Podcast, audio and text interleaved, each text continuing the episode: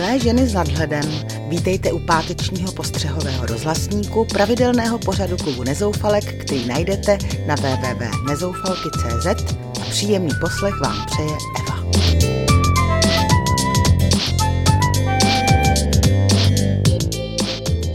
Dnes vám prozradím, proč bych nikdy nešla do krabičkové diety, proč se docela těším na MDŽ a proč jsem se nedávno zastyděla za Pražáky.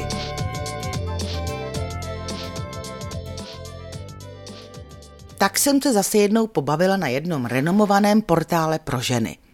Jeden týden tam vyšel článek oslavující takzvané krabičkové diety, které si oblíbily i naše celebrity, které jim udělali skvělý PR.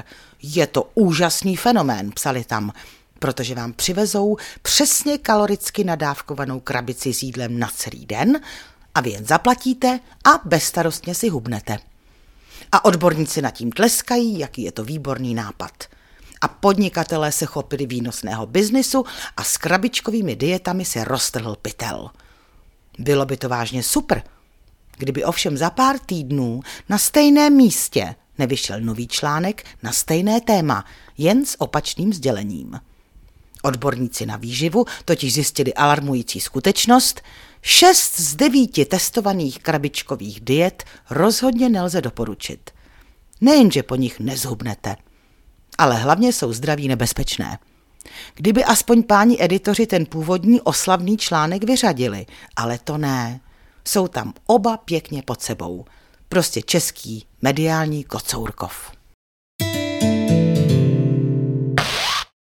Prý se u nás zase vracíme k oslavám MDŽ. No vida. Nikdy jsem nepochopila, proč se mnozí domnívali, že Mezinárodní den žen si vymyslel socialismus. Jde o mezinárodně uznávaný den k výročí stávky newyorských švadlen v roce 1909.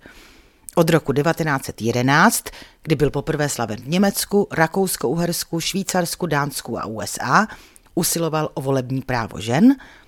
Od roku 1975 se tento den vyznává jako den mezinárodní solidarity žen za rovnoprávnost, spravedlnost, mír a rozvoj. Opravdu nevím, proč se MDŽ v 90. letech mnozí tak štítili. A jsem ráda, že se vracíme k tradicím a pomalu, ale jistě začínáme ignorovat svátky takzvaně dovezené, jako je třeba svatý Valentín, které jsou především skvělým biznesem. To mě na MDŽ úplně postačí kytička fialek a procházka ve dvou. Pěkně na čerstvém vzduchu, vonícím předjařím. Ostatně to tak s manželem děláme rok co rok, bez ohledu na to, co je či není právě v módě. Jdu si takhle k jedné velké křižovatce a najednou zmrčím starou paní, která stojí pod chodníkem v jízdní dráze, zastavuje přijíždějící auta a snaží se do nich mermomocí nastoupit. Nikdo z chodců si ji nevšímal a přitom stačilo tak málo, aby ji některý řidičů blížících se ke křižovatce nesrazil.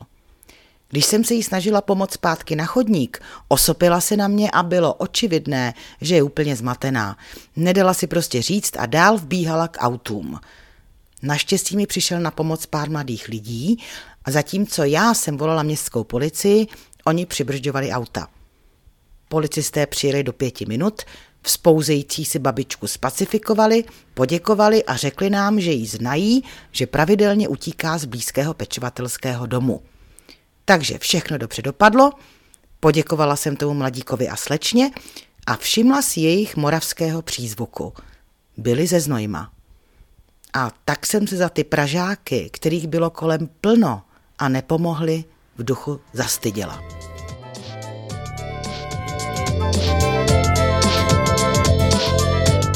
Dnešní témata jsou vyčerpána, těším se na vás zase příště a mezi tím budu vyhlížet jarní sluníčko, které už všichni tak potřebujeme.